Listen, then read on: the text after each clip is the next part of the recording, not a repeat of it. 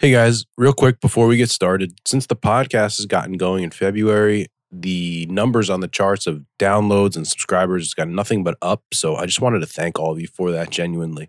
Um, that being said, I want it to continue to grow and reach more people. So if you haven't subscribed, um, if you haven't you know liked it, uh, taken a screenshot of you listening to it, post it on your social media, text it to friends, whatever you guys do to share it and spread the message. I'd greatly, greatly appreciate it. Uh, we want to continue to grow this podcast, grow this community, and spread the message all around. Uh, today's episode, it's, it's going to be a special one. Get out your pens and papers, take some notes on it. If you're out there and you are worried or concerned about how to market your practice, this is the episode for you. So, we have our marketing director, Hannah Matheson, on here, and I pin her down to start giving us some very, very specific and tactical advice on absolutely what are the things you should be doing in your practice, what are the things you should be avoiding, and everything in between. So, Hannah's experience is quite unique. And if I've learned anything over the years, it's that you have to draw on other people's vast array of experiences. And most importantly, do the things and avoid the things that other people have screwed up.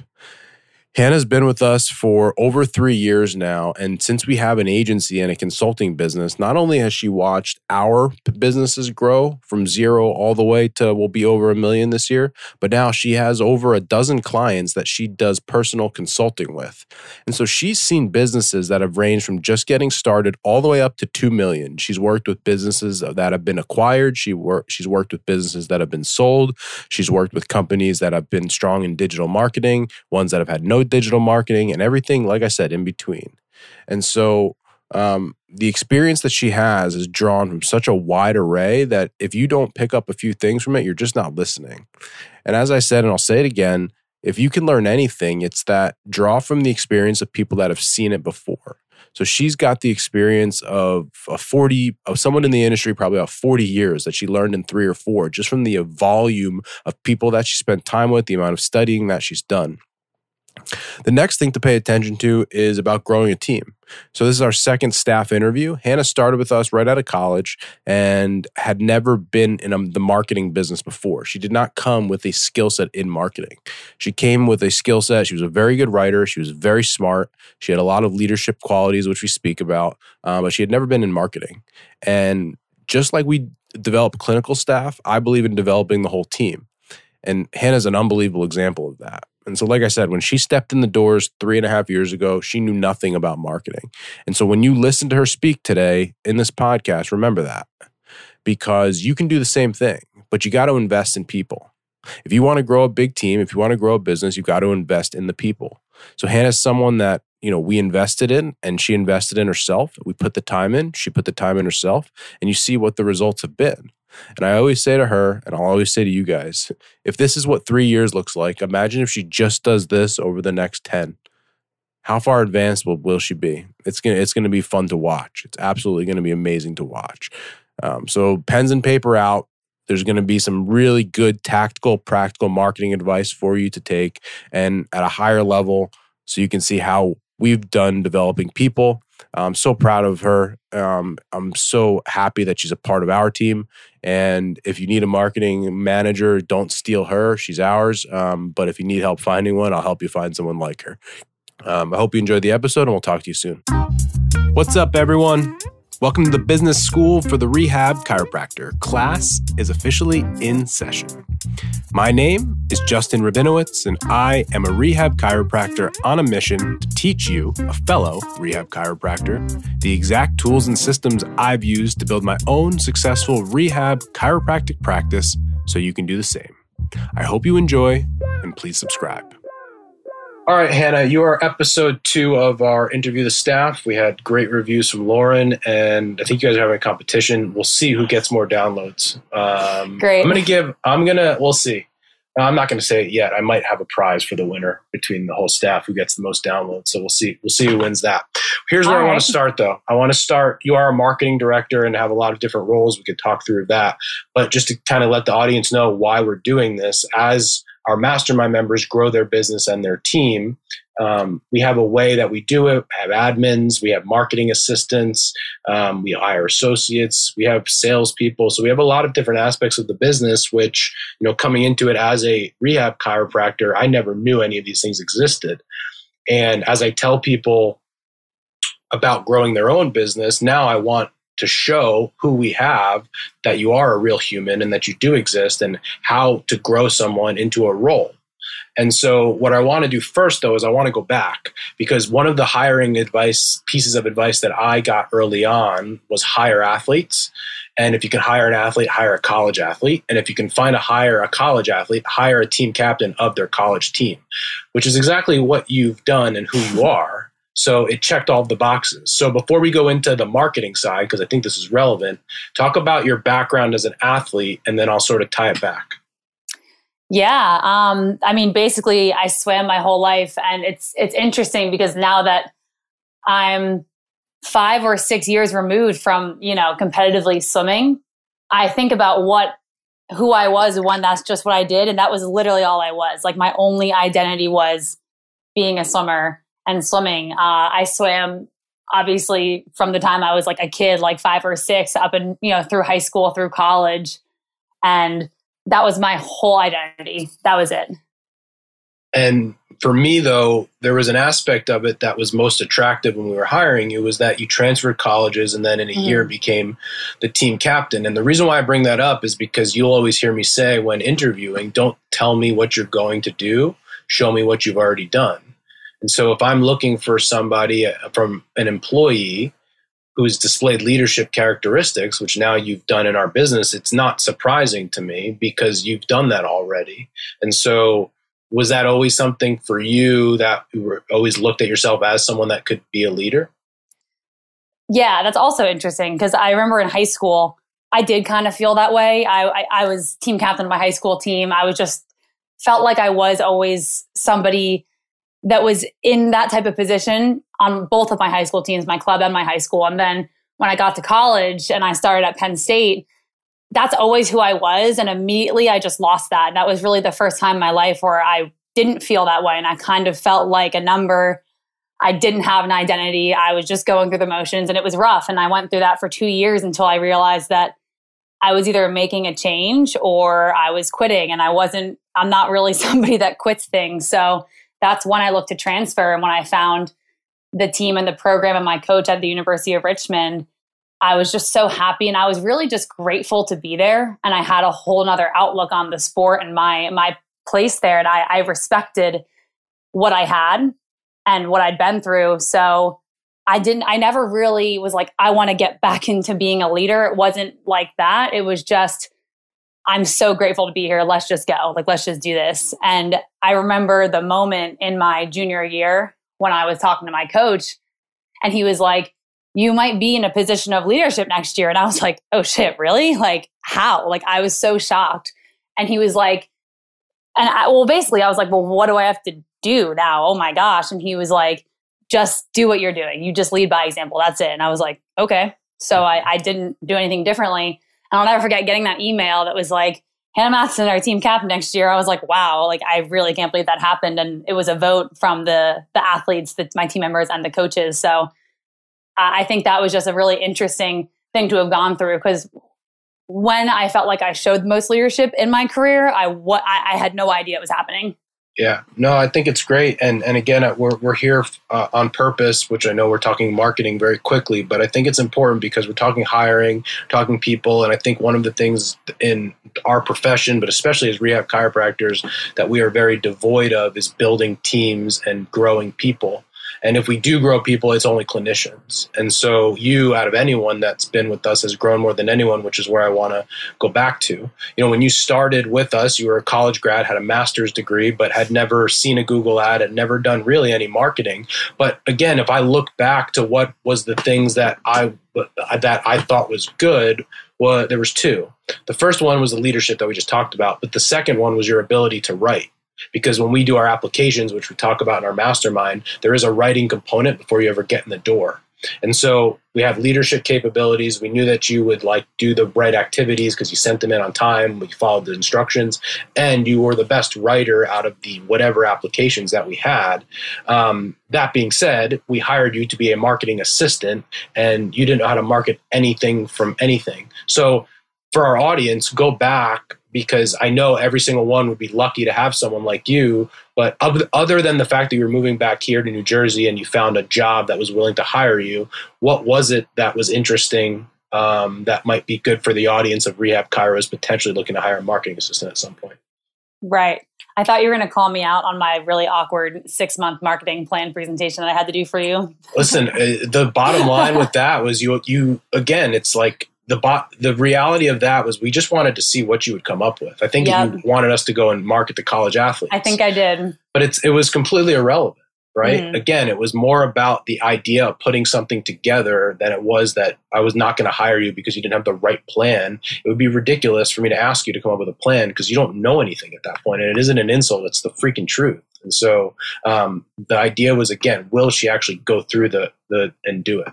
Yeah, exactly. But yeah, back to the question at that point, you know, the master's degree that I did was involved in sports and that's all I really knew at the time and all I I knew that I liked being around that field. And then once I was in that degree in that master's degree, I realized, okay, well, maybe it's not like sports that I love like like I enjoy watching a good football game, but I'm not really like that type of person. So I just wanted to do something that I felt a connection with and felt like passionate about. And when I found the job posting for Strive to Move, it was like interesting, you know, rehab, wellness, that whole idea of just helping people get back to doing the things they love. That was that was interesting, just the idea because I was kind of getting to the point where I was like, I don't need to be in a college athletic department. That might not be the place for me, but just that whole vibe, that whole idea that we're going to be helping people do active things and be active. And at that point in my life, I'm, I'm not a competitive athlete anymore. I like to go to the gym. I like to stay active. And I felt like I resonated with the, the core values truly. Good. And so when you got hired, again, teach the audience. Uh, someone calls me tomorrow and said, you, you had a marketing assistant on. I think I need some help. And I'm going to hire a marketing assistant. What the heck did a marketing assistant, what do they actually do? So what did you do when you were a marketing assistant? I just did stuff. I did tasks at the most basic level. Give, so give us an example. Give us yeah. three tasks that you did. Well, the first task I think I had was to set up the podcast for the clinical practice. Um, didn't know how to do that, so I just figured it out. That was step one. I think step two was sending out broadcast emails. I, I had to quickly learn our CRM system and just how to use it. So I just had to make sure that the emails went out on certain days. Uh, and then probably social was next, getting posts up on social. Not too much strategy. It was just making sure that something was done by a certain date. Yeah. That, it, that, was it. Beautiful. Yeah. And so people ask all the time, you know, what should they do in marketing? And you, I, I want to do marketing. What do I do? Um, if you're not doing anything, right, first we have to do something. And so for me, being a solo practitioner with Lauren, who was an admin who wasn't involved too much in marketing, in the beginning, the only thing that I wanted was just more volume of of stuff. And so if it was I was sending one email out a week, could we send out 3? I really didn't care what they said. I just wanted to start to build the idea that that was what we were going to do. Can we set up a podcast and produce it ourselves? Well, first of all, it gives me a, an idea to see if you can actually learn how to teach yourself to do something, which you did. And then from there, we used it as a, a networking thing locally. So that was a positive. And then three, it was social, right? Do we just get posts out? Do we record videos? And do we put more a more volume of content out than we had previously done? And as I always say, the difference between your last role and this role, marketing assistant versus marketing director, marketing assistant, your job is just to get the tasks done like the KPI was making sure that it was done on time when it was supposed to be done. And obviously, we'll talk marketing manager now, where you're responsible for outcomes. But as you said, the first step was just to make sure that you, if we said Friday was the deadline, that, that it got done by Friday. Um, yeah, definitely. And so that was where we started started with that. Now, the next part of the conversation is there was a there was a moment or many moments along the way where we slowly progressed you from just making sure tasks got done as a marketing assistant, but then creating this managerial position where you sort of ran the department. And in your explanation, what is the difference between an assistant and actually managing the department? To keep it short, you know, it was not being responsible for an outcome versus being responsible for an outcome. You know, if things go weren't going well in marketing at that point, it was really would be you that we were looking at because you were you were ex or creating the plan, you were strategizing. But that was the switch that when things, you know, if leads were low and events weren't on the schedule, that was that was now on me. Mm-hmm. Good. So so marketing assistant versus marketing manager and director. And then the next part of this, you know, as I've sort of learned and grew, um, and I've told you this before, you know, my job as a leader now, I think in the business is to continually grow the business so that people like you continue to have opportunities. Because the reality of our situation is if we just had Strive, we wouldn't be able to afford the level that you're at now, mm-hmm. and you probably would be bored and would have been gone. Um, so I guess again, this is just an interesting question that the audience are they're going to be in the position of hiring people. From your perspective as someone that started in position and has grown, like what as an employee, what is the reason why you stayed? What would make you leave? Like what should what advice would you give someone else that is hiring? That's a good question. Um, I, I mean, it's the opportunities that just keep presenting themselves and they almost happen without me actively realizing it but it's been like three and a half years now and i look back at what i was doing and what i'm doing now and one i would have literally never imagined that i'd be doing what i am now three years ago. So it just happened slowly but it was really natural if that makes sense. The the chances the opportunities the growth and even you know to go back to the whole like leadership conversation with slimming I, I was, you know, a little bit out of my comfort zone in the beginning because I realized I was just doing things and I had to learn. And, you know, we we have high standards here and we have core values. And I wanted to make sure that I was able to, you know, to fit the role and do what I had to do, even just off the bat. And I think kind of learning my way and getting to the point where I am now, where I, I feel so much ownership and pride and, you know, sense of accountability in what I'm doing. Uh, that's what's 100% kept me here. And I just think it keeps growing. And I mean, literally, the opportunities just keep presenting themselves. And I have no doubt that they're going to continue that way. And I think that, to me, I think it's a, it's, it's always say, is it luck or is it skill? And it's always like, it's a, probably a combination of both. Um, because it's, it's two, right? I, because of what I've done, I've created more opportunity. However, at the same time, if you sucked, you wouldn't have the opportunity like if the opportunity is presented and you can capitalize on it, it's a two way street. And so right. if I did all the work and you were shit, like you wouldn't capitalize on the opportunity. If you were really good and I couldn't grow more than we currently have, then you would be gone. And so it has to be both. It has to mm-hmm. be both. So I think that that's an interesting, interesting point. So now we've progressed you. You know, 2020 happens as we know now. We've got four different businesses. Um, we've you become the marketing director of all of our companies, and then we sort of fall into you know doing uh, Google Ads and digital agency and all of this type of thing um, after a bunch of years of learning and training the hard way. So actually, this will be interesting. Talk about perseverance. Go back to when you first started, and we tried to run. So it's like, what do they say? Like every good thing comes out of a bad situation. So when you started, the one of the main tasks was to figure out Google Ads for our business because we yep. just could not crack the code. And, and I remember saying to you, I don't understand. We're like literally the only ones that I know that can't figure this out. So go back to that point of where we were with Google, and then you can kind of talk through the journey on that. Yeah, I mean, I remember that so well. I remember the first time looking at the dashboard, probably with you, and I was like, holy shit, like, okay. And we had resources. Um, obviously, the way that the Google Ads business has developed is because we have a very specific strategy and a very specific way of doing things, which has is directly attributed to the success that we've had in it, but it took us a while to get there.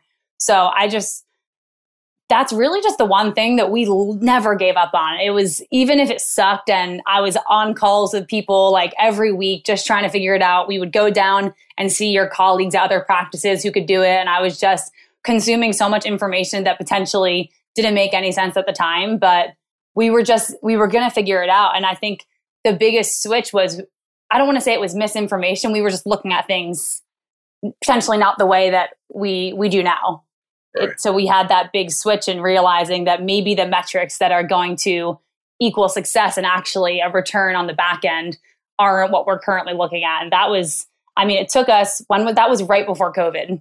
I think it was. We, it took us about eighteen. We were getting about four yeah. leads, uh, uh, four leads pre-COVID, and now we get at least twenty a month from Google Ads mm. just for our one business. Correct? Yeah, for yeah. sure. And so, but that was eighteen months of time, money, effort, energy spent throwing at it to kind of get the right strategy down. And then we mm-hmm. sort of fell into it organically where we, you know, one person asked us for help, we helped them, and then they sent somebody else, they sent somebody else, and now we're off and on, and on our way and, and created this little digital agency, so to speak, which, like you said before, we had no idea it was going to happen. But, um, but I think that's just a, a lesson on perseverance, keeping our head down, even when it felt like we should probably stop and do something else, but we just sort of kept persistent with it. Um, and now you basically, you know, we, but you run that business um, pretty much solely at this point mm-hmm. um, with a team of interns and, and, going in that direction. So let's go. Let's kind of change directions a little bit. Um, good, good info on your background, and I'm sure you'll have a lot of questions on that because um, I like diving into that, especially for our clients who you know want to potentially recreate and build what we have here. Um, right. You've had some really interesting opportunities and had spent have spent time in many businesses. We've joked many times, and it's going to be a humble brag for you.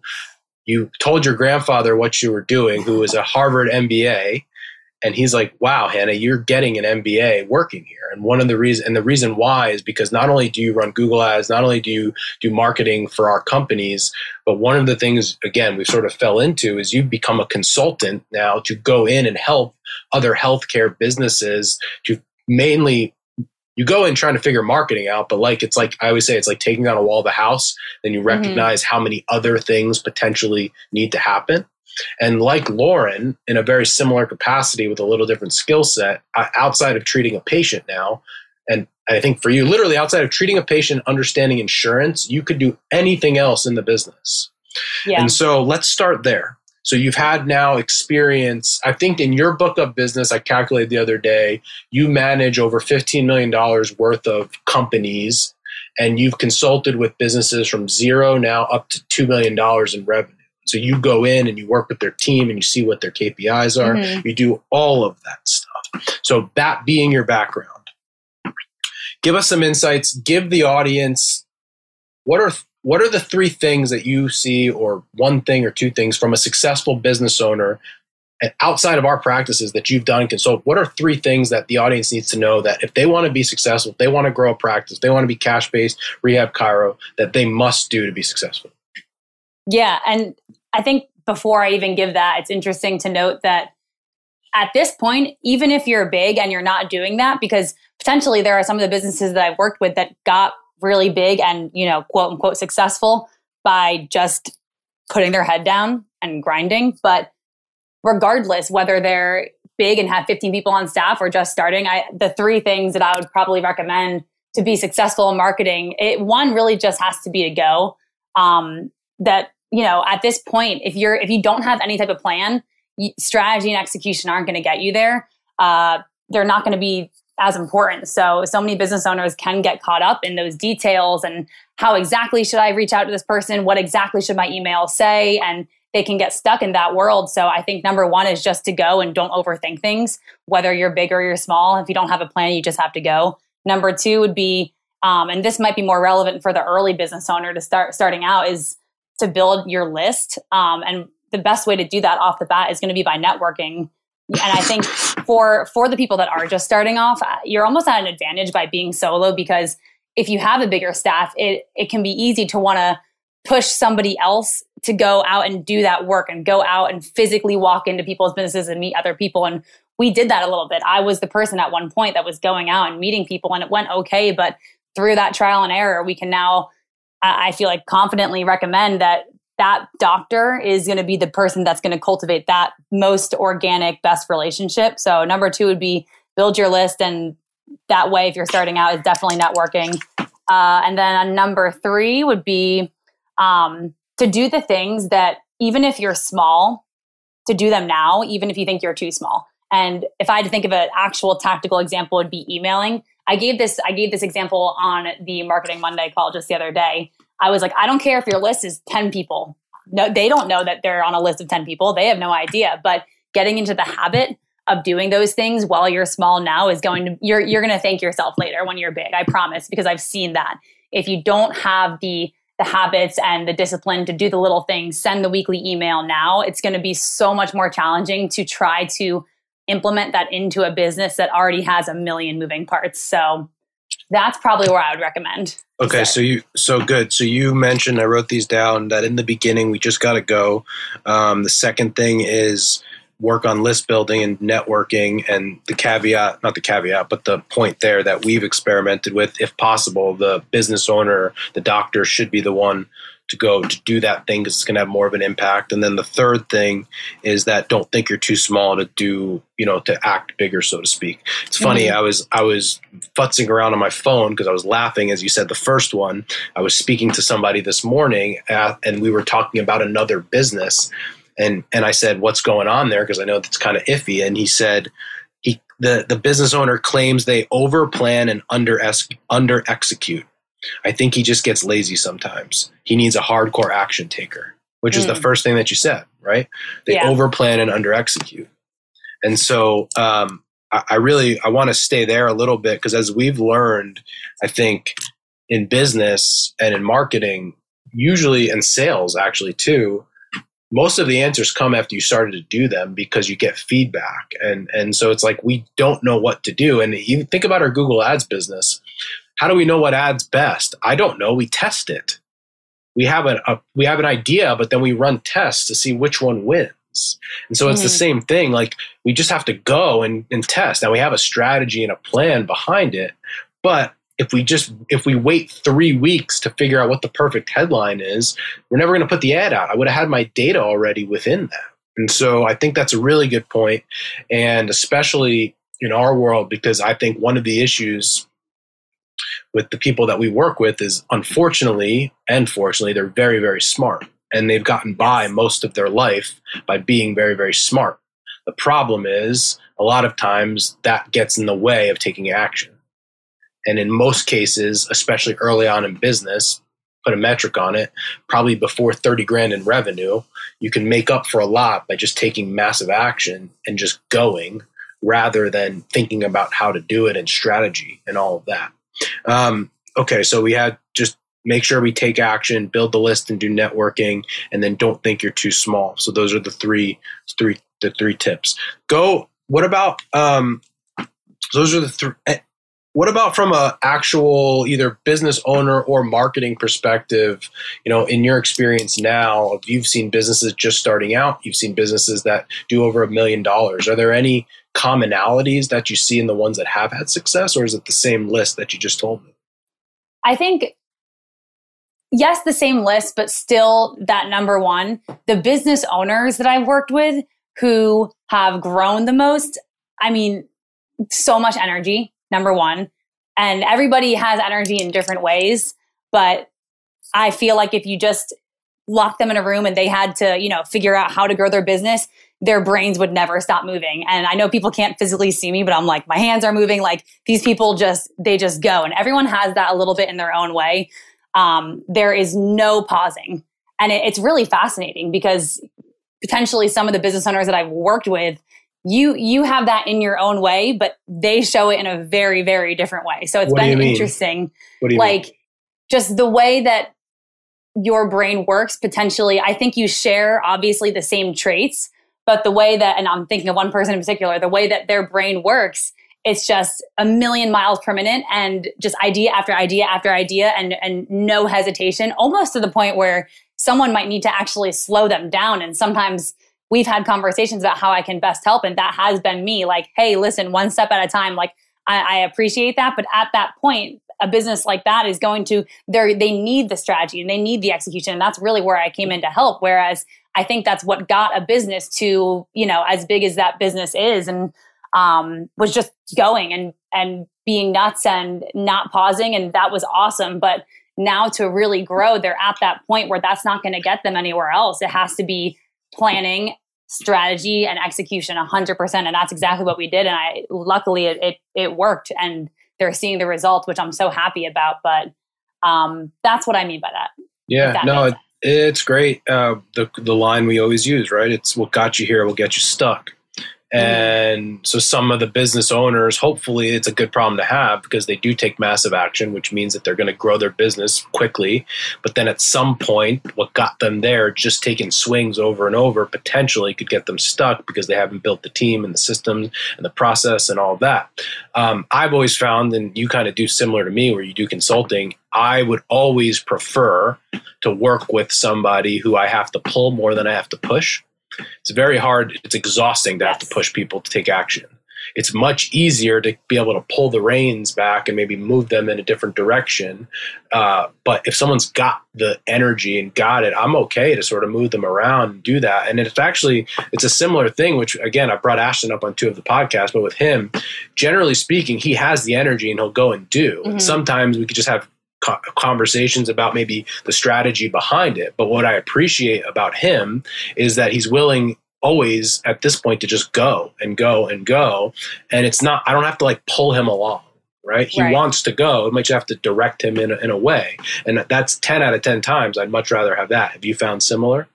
Yeah, a hundred. I was just th- sitting here thinking a hundred percent. Um, especially with even just Google ads, there are the same quality, just the people that are willing to put their head down, go and not overthink are are willing to stick around for the process because Google Ads is quite a process. There's a ton of testing. That's why we say the initial uh, onboarding process takes around three months. We have to set everything up and then we need to test. And um, I found that the people who have that that quality and are okay just to put their heads down and go and figure it out, they're okay to stick around. And really the longer you do google ads it just gets better. You know the account that i've had the longest I, I do truly believe have the best results at this point. Um, and I, I find the people that maybe don't have so much of that that maybe are a little bit more reserved and i would have to pull that's a lot harder. It's a lot harder in the beginning. Got it. Okay. All right. We're gonna create a, a scenario here. You're supposed to say cool. uh no you're supposed oh, to say uh great. Uh all right. So hannah we have a brand new grad chiro. Let's pick a city. Austin, Texas. They just moved to Austin, Texas. They just graduated. We're sending Hannah down to Austin for the next six months. Then you are going to be the person that's going to help this person do. You're going to do everything for this business other than treat the patient. Where do you start? Okay, where do I start? Well, if they have any numbers, number one, we've got to make sure that we're keeping track of numbers. And yeah, we just we haven't started. We just started. We're launching. Okay, so then number one, we have to have some sort of system to track. I think that would be. What What do you mean? What does that mean? Track as what? simple as a spreadsheet. We've got to track leads. We've got to track where they're coming from, what they're saying, where they're stopping in the process, everything. So we we obviously have our lead spreadsheet that has you know the basic information. Why though? Source What's um, important about it? What's important about it is that we need to get some data to be able to set goals and then plan for the future. Number okay. one. And even if that plan is, like we said, the theme is just going, if we aren't keeping track of things, especially leads, that t- those types of numbers in marketing, we're not going to be able to really effectively plan for growth later. And that's something that I have seen with people that aren't keeping track. It's hard to make decisions if you're not you're not starting off with some sort of system to make sure you know exactly how many people are coming in each month, where they're coming from, where they're getting stuck in the process. So I would do that first. Okay, so just to give it some context there. So what you're saying is we go to Austin, we're opening up and we start to network and make connections and potentially get patients from it.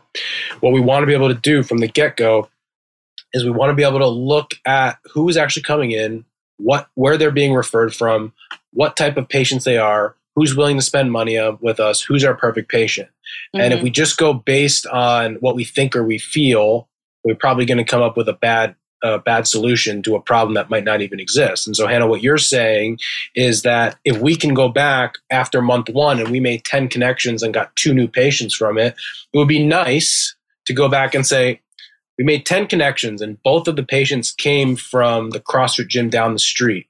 Okay, where do we go for marketing in month two? Well, are there other CrossFit gyms? Because it seems like we are we work with that population. It doesn't mean we throw the rest out the window, but at least we have a direction now to move in based on even the little bit of data that we have. And then we go back month two, and the next month we get another patient, and this one's from a golf. Okay, so now there's a potential opportunity there. But I think what I talk to so many people about is they're like, I want to work hard, I want to put in the time, I'm willing to work hard, but I just kind of don't know where to start. And so when you start to track and know, give yourself some data, then it gives you a GPS on potentially what to pursue and create the niche or whatever that conversation is. And so the first step is tracking. Okay, what's next? What else would you do? I think aside from tracking and obviously going out making the connections and just doing the things that you have to do to grow which like we've said is networking all that type of good stuff um, eventually what we want to do is set little goals so that there is growth potentially. I would look at someone maybe the last two months we brought in five leads and maybe their conversion rates are awesome because they're really highly qualified referrals. Okay yep. so then what's what's potentially the next goal we're going to look at? Is it 15 leads?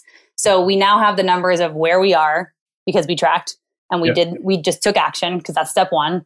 And now we're setting a small goal for growth. So that would be step two. I'd say okay well now we have this goal and to jump the gun and go into step three we know it's okay well what's the gap between 5 and 15 it's 10 leads where can yep. we find 10 leads and that would be where we can look at what we've done and which connections have we established that you know have been great great leads great patients um, how, what do we have resource wise? Is it just, you know, our, our one doc, which most likely it is. So are there different things that we can add? And we're not getting, it's nothing crazy yet. Like we're not, we're not totally going like wild strategy here, but it's just the simple things. And back to my other point about doing these little things while you're small and potentially when you only are having five, 10 leads come in, if you get into the habit of this now, it's just going to be easier when you do have 30, 50 leads coming in. So the point here that I want to make sure that we're aware of. And it's interesting hearing you speak because you have a little bit of the curse of an expert and that it just makes sense to you that we should go get leads.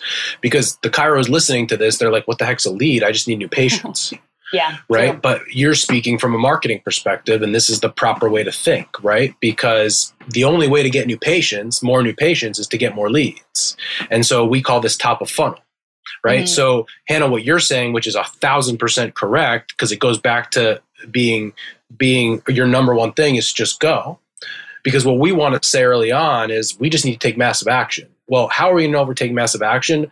maybe not by the amount of patients we're getting because that involves a sales process and strategy to get them at our prices are right but what we're saying is the metric of success could just be getting more top of funnel so if we mm-hmm. got five leads because we went to meet sally at the crossfit gym and we had a bni meeting and we did this well we want to triple that and so if we just take do triple the activity there's a chance we get triple the results. Now again at any level it does it's not hard to understand if you had five of something and it got you if you had five leads and it got you two patients at the at the bottom of this funnel if you had 15 leads there's a chance that you could get four patients or five patients. So almost inevitably if you increase the volume on the top end you're going to get more at the bottom end but I think it is important for the audience to notice how a marketer thinks about these things. It isn't about increasing the volume of new patients that's the outcome we want. But what's the first step? Which is exactly what you just said.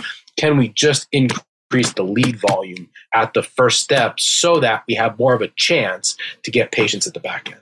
Yeah, and I think the way you put it is exactly right. Potentially in the beginning, it's not outcome based. It's not that we need 15 or 20 leads. It's that, well, if we spent you know, two hours networking and that got us where we are, can we spend four hours? Can we spend eight hours? And we can reasonably expect that that will get us to the point. And that's that's what could come before we are really outcome based. And nope all right now we need 30 leads a month.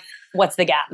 I think it's yeah we see this all the time right? You see this all the time. It, almost without fail if someone isn't getting the results that they want the first thing we check is how much time are they dedicating to it? And I don't can't think of one time that it's happened like oh we're not getting any past patients to reactivate. And it's like well how much time a week are you spending? Mm, well I just do it when I have time. Well of course not. But if you dedicate an hour a week to it now let's go and check the outcome. Well I haven't had any referrals. Well how much time are we spending to build the referral relationships? Well I, well I'm busy. Okay, okay but like you're not spending the time to do it. And so again, this is just a, a, golden nugget for you guys in the audience. If you're struggling with something, the first thing to go back and look is how much time are we actually dedicating to doing it. We see that in our own practice too. Like we have a, it's a relatively complicated entity. There's a lot of moving parts, a lot of people involved, and almost without fail, when we focus on one thing, we get a result with one thing. If we don't have a specific outcome, guess what? We don't get results with that thing. And so, to your point before about growing, whatever problems you have when you're small, they're just going to compound and get bigger. They don't go away. Yeah, right, so definitely. that was that was two. Is there a third one, or the? I mean, the first two were were pretty damn good. I, I kind of touched on it. I would have said, you know, if we are setting, even if the the metric is hours spent doing something, or if it is total leads, just recognizing what that gap is and what we have to do to close the gap. And something that I've talked about on the mastermind calls, and we've talked about at Strive, and really everywhere is just if we can't do this on paper, it's not going to work in person. So making right. sure that potentially we have a conversation. Okay, if you're already put, let's say you're already putting five hours in and we want a triple action, that means 15 hours a week. The conversation will be, well, can we reasonably do this? It could be yes, but it also could very much be like, no, I literally can't do this. Okay, well, then we can't rely on that to get the results we want. So what are other options? Yeah, no, it's brilliant. Brilliant. Um, all right, let's go change gears one more time.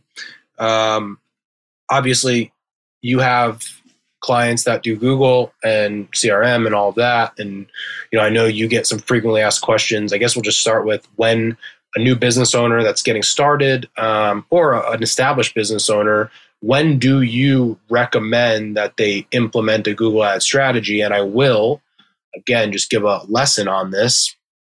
Um, I think if we've learned anything about being in any business, doing proper sales is also telling someone when it won't be the right time and right fit.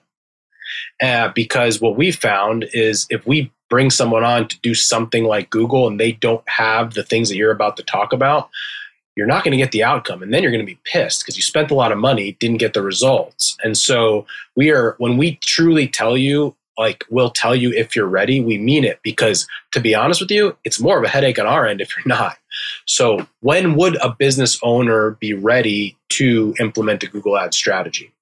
Yeah, that's so true. And we've seen it now. So at this point where I'm able to talk to somebody and ask certain questions and almost be like, hey, listen, I know this is what you want, but like I'm going to be totally honest and I'll tell you stories of people that didn't didn't do this and you're not going to get the results you want right now. So number 1 would be to have a a CRM up and running with back-end systems and for the audience. Hold on, let's just yeah, go to we'll, we'll, do that second, but just go okay. into Google. Yeah. All right, so that's number 1. We need to have our CRM, we've got to have some systems. Number 2 would be ideally to have an admin um, because you're going to get more calls. You want to have someone that can dedicate the time to the phone um, for these types of leads. So let's again break this down because we have so we have a lot of solo docs that want to increase marketing and they want to run Google ads because they think, wow, this is great. I don't have to go out and do marketing in person because I don't have the time anymore. But it sounds like what you're saying is not so fast. Like because I'm going to make a mess for you because your phone's going to start to ring. You're going to have to follow up with people. And you just told me you don't have time already. So if you don't have another human to go and do this, it won't be worth it. Yes? Yeah. Yeah. I would, that's number two, typically. Um, and then the last part is based off of ad spend, based off of, you know, what you have to do to get results. I'll typically say that you should be doing 15,000 a month in revenue. Minimum. Minimum. Yes, minimum. before you invest in Google Ads to make it worth it. So I, I think two reasons for that. And again, correct me if I'm wrong. The first one is we have to have enough budget in Google Ads in order to spend, in order to see if it'll work. Like people that are spending, and it, we didn't know either, right? We've had clients, and it's not it's not funny, it's not good or bad. They'll spend five dollars a day. Well, why are you spending five dollars a day? Because I don't have the budget, and it's like they run out in like one click or two clicks or yeah. three clicks, and at that point, you're wasting more time, money, and effort and energy to do it that way than the proper way. And so when we we always come at it very honestly, like if you don't have the budget for it then it's going to be more of a waste of your time and money to try and run it. And if you're not doing minimum 15 to 20 anyway, you just probably need to go back to step one of Hannah's list and just go and hustle more to build the revenue to that level so that you can implement that digital marketing strategy. And just for the audience, as we look at it all in, to hire us plus run Google ads, it'll probably be all in roughly minimum two grand a month, right? Mhm. And so Yeah. we say, we say, um, we say 10% roughly. Again very rough estimates. Things matter. 10% of your revenue should be marketing budget and so again just the math right if you're making 20 and you're spending 2 on google ads then you're in the ballpark here now 15 Absolutely. again businesses that want to grow they spend as if they were going to grow which is what we did but not everyone Mhm. does that that's why we say minimum 15 but if the, the more it is the more you are doing it um, the better off it is the other thing that i'll say which is interesting in this in our google ads business we do run it we have majority of cash-based practices but we do have probably 30% of in-network insurance practices. And your job is way easier. Like we actually like those clients better because we can we can do google we can run google to more things for insurance and all of that. And so people that do have insurance-based practices we've actually found it a little bit easier to help you than than otherwise. All right so let's go back. The first thing you said was crm yeah go into your spiel because most people don't know what that is why is it important and why do people need that before they can run an ad Yeah, and and CRM, I mean, those are the three things. I mean, especially the CRM and the admin are what you want to be very successful in Google Ads. CRM is, I think, the number one that you you really can't do it without and do it properly without because CRM is going to be your best employee that you have. It's going to do everything for you. It's going to take so much time off of your hands. It's going to automate the process that your leads are going through, and it's going to make sure that this this new influx of cold digital leads that are coming into your pipeline are getting nurtured at every step of the process.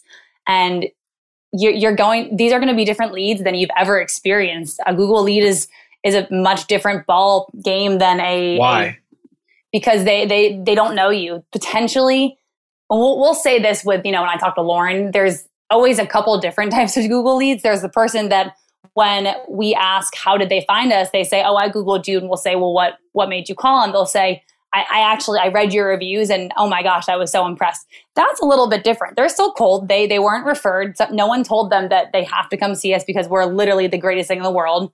But Yeah. potentially we're like okay well at least you know they saw some social proof. Whereas there's always the people that are like i googled chiro near me and you are the closest to my house. Now we're like okay well they literally have no there's there's nothing that has now separated us from the guy down the street. Like we've got a job to do. So you need that system and you know the things in place to make sure that you're ready to take on that kind of lead and give yourself a chance. Because if you're bringing in leads like that and you have no systems you have no admin you have nothing ready to go to help nurture these people it's it's not going to work. It's going to be unbelievably challenging see if you can do this in a way that actually makes sense because it's going to be hard to explain this um, like because people if you think about it that don't know the back end of this it's like sp- explaining it to like a second grader and it's not an insult it's just we don't know it. But let's just walk someone through the process a little bit right to like okay so i'm online i'm looking for a chiropractor. I see strive to move's ad i click on the ad. It then takes me to what we call a landing page. Okay, so take it from there and why a CRM matters at that point.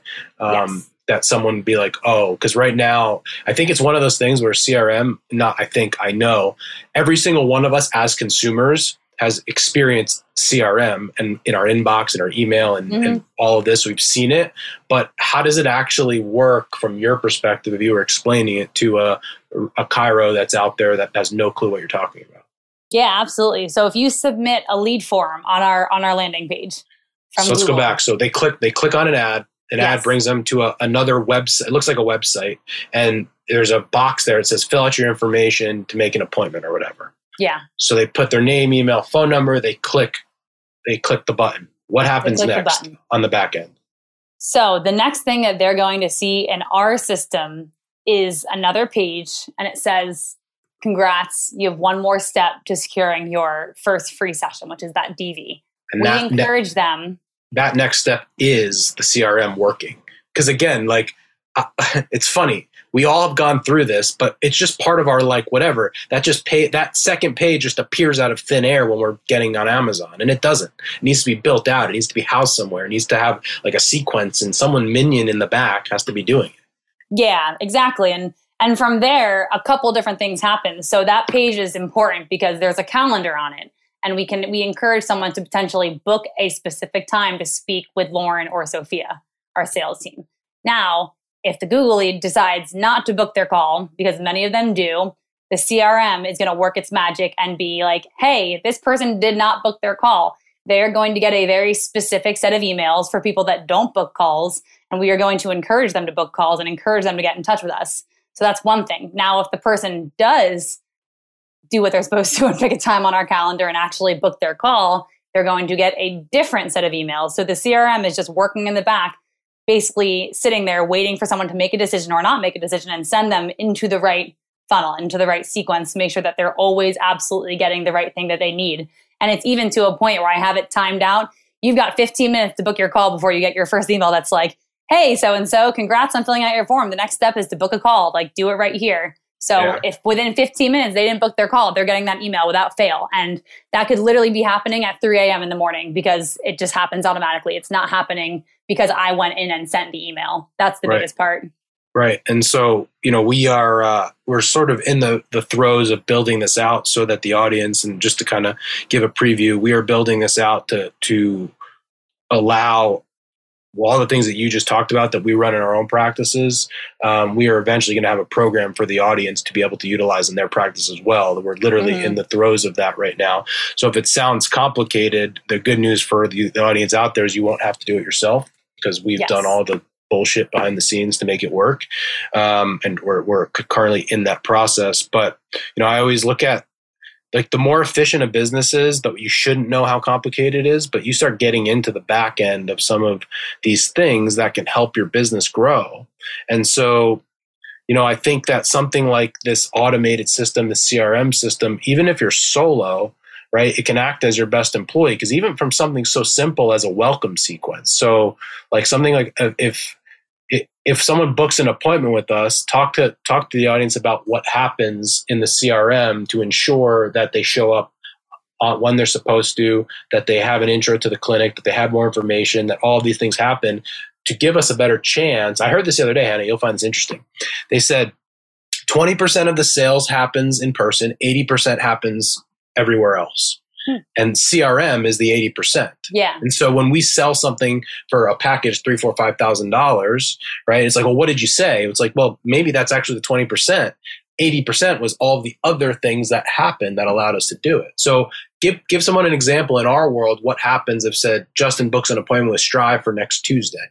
Yeah. So if you book your discovery visit, let's say that's the first step that you're going into, you're going to get a couple different emails. The first email you're going to get um, actually, not to overcomplicate things, it's interesting. You're going to get an email, most likely from the person that you spoke with, and it's actually going to look unbelievably customized because of the magic that the CRM can go into. And I'm not going to confuse people by going into that, but it's going to literally say, We spoke about your back pain that you have at your specific gym, and your specific goal is to, you know, get back to whatever the heck you want to do. So it's a very customized email, step number one, and that's all automated. The next thing is going to be a welcome from the business owner um, to give them a little bit more background, just make them feel like they're a part of the family. Uh, we're I, to be to- to be totally honest, we are talking about adding more to it. Um, they will get something obviously before the appointment, 24 hours, an hour before. Uh, that's all automated as well. And then at that discovery visit, and this is where I think it's also relevant, is whether they move on to the next step or they stop there, there's going to be two different sets of emails. Absolutely. Not even just emails, everything. Emails, reminders to call, automated text messages, literally everything. And when we come up with these systems, sometimes I work with the sales team and I'll, I'll joke like, the sky is the limit. Just imagine in an absolute perfect world, what do you want to happen here? And we'll just make it happen. And it just happens automatically and it's beautiful. So, and, you know, mm, the businesses that are willing to do it longer and and spend more time on it are the ones that wins. And we had a few weeks ago a patient that said no seven months ago, but we have a, a sequence built out that this lady was getting emails. I don't know weekly, a couple times a week, every day. Um, and eventually she responded to an email and then she was ready and she spent four grand with us. And so mm-hmm. extrapolate that over the course of your business out there, uh, over the course of the next 5, 10, 15, 20 years, done correctly, with this sort of automation, with this follow up, with this nurture, the question isn't how much does it cost. The question is how much money are you losing if you're not doing it. And you know, as I look in more of the business coaching side, and uh, you think about the same way, I'm just obsessed over figuring out how to continually help our clients and customers to grow their business. And we keep coming back to doing CRM, except we know that it would take them four or five years to go and build it themselves, which is why we're just going to put it on our backs and do it, and then eventually have it have that for everybody else. So, um, just as a preview for everyone, uh, that'll you'll have way more information in the future about that. But I think it's just a good lesson for everyone to understand the power of the technology, so that we can um, you know continually grow and scale our businesses as we see fit. All right. So before we wrap up, Hannah, any uh, final closing thoughts, or um, you know, you tell me. Actually, yes, because when you were saying that, I was thinking the one thing that we didn't really touch on is just the whole idea of consistency and how important that is in anything you're doing in marketing. Because a lot of what you do, especially in the beginning in marketing, could be sending weekly emails. We call them our broadcast emails. It could be reaching out to people. Is it's not going to be instantly gratifying. So if you're not consistent with it, it's it's never going to work. And that whole story about the patient who came into our world, actually, I think it was years ago, maybe a couple years ago, she came, or I don't remember, whatever. But she came in and said no or didn't come in for the, there was something where she went one part of the process she stopped in, right? And I, I tell people that sending the weekly email, like it's worth it. I promise. And sometimes I feel like I'm just almost like just do it, just do it. The consistency, it works. And that was like the perfect example of what that does, the power of it, that potentially months, years in the making of her getting content from us, one finally resonated enough that she responded to and she came in. And if I wasn't consistent with weekly emails and we didn't have the systems built out in our CRM system to make sure she was always getting content from us and always being nurtured, we would 100% not have gotten that patient. Um, and consistency just works in every every aspect of marketing and growing your marketing systems and growing that that part of your business for sure. Love it. Love it. Excellent. So I think for me, what the best thing I can say about you, Hannah, is some of my friends that have high six figure, seven figure businesses often come to me and just ask if their employees can spend time around you just to learn from how you do things. Um, and so I think it's unbelievable to see where you were and where you are now. You always had the tools, but I think it's like, you know, potential is what it is. You had potential, but you capitalized on it. Um, you know, you go in and speak to multi-million dollar business owners and they listen to you because you know your stuff, which is incredible. And I think you should be proud of, of everything that you've done and accomplished. And similar, very similar to Lauren, and it's true, like we are not here if not for what you've done and accomplished. There's no shot. There's no chance. And um, I, same thing I said with Lauren is the same thing I'll say with you. If people want to grow their business, go find Hannah. Just don't take her. Like find someone. so I appreciate everything that you've done. Um, uh, it's so exciting to watch you grow and exciting to see uh, to think about the potential in the future and it's a pleasure to be able to work with you every single day um, for our mastermind and non-mastermind members out there part of our mastermind program, Mondays, 12 to 1, you act mm-hmm. as their marketing director. So 12 to 1 every single Monday. If you're part of our program, you have access to Hannah and all of the things plus a whole lot more. And so if you're not a part of the program, you know, it's worth its weight in gold to have Hannah on your team. Um, so that would be my my pitch to everybody out there. Hannah, I appreciate you, and you did amazing. Um, and we'll see who gets more views and downloads. And um, depending on who wins, maybe there's a prize at the end. Awesome. Well, thank you. And I appreciate the opportunity for sure. Thank you so much for listening to this episode. And if you found this content valuable, here are four ways I can help you for free. One, grab a copy of my free guide, the Rehab Chiropractor's Checklist. You can get that at go.drjustinrabinowitz.com slash guide. That's go.drjustinrabinowitz.com slash guide. Two, go ahead and give me a follow on Instagram at Justin Rabinowitz, where I post business content. Three, subscribe to my weekly newsletter by sending me an email at coaching at strive2move.com. And four, leave us a five star review so we can gain access to more influential people and bring those lessons back to you.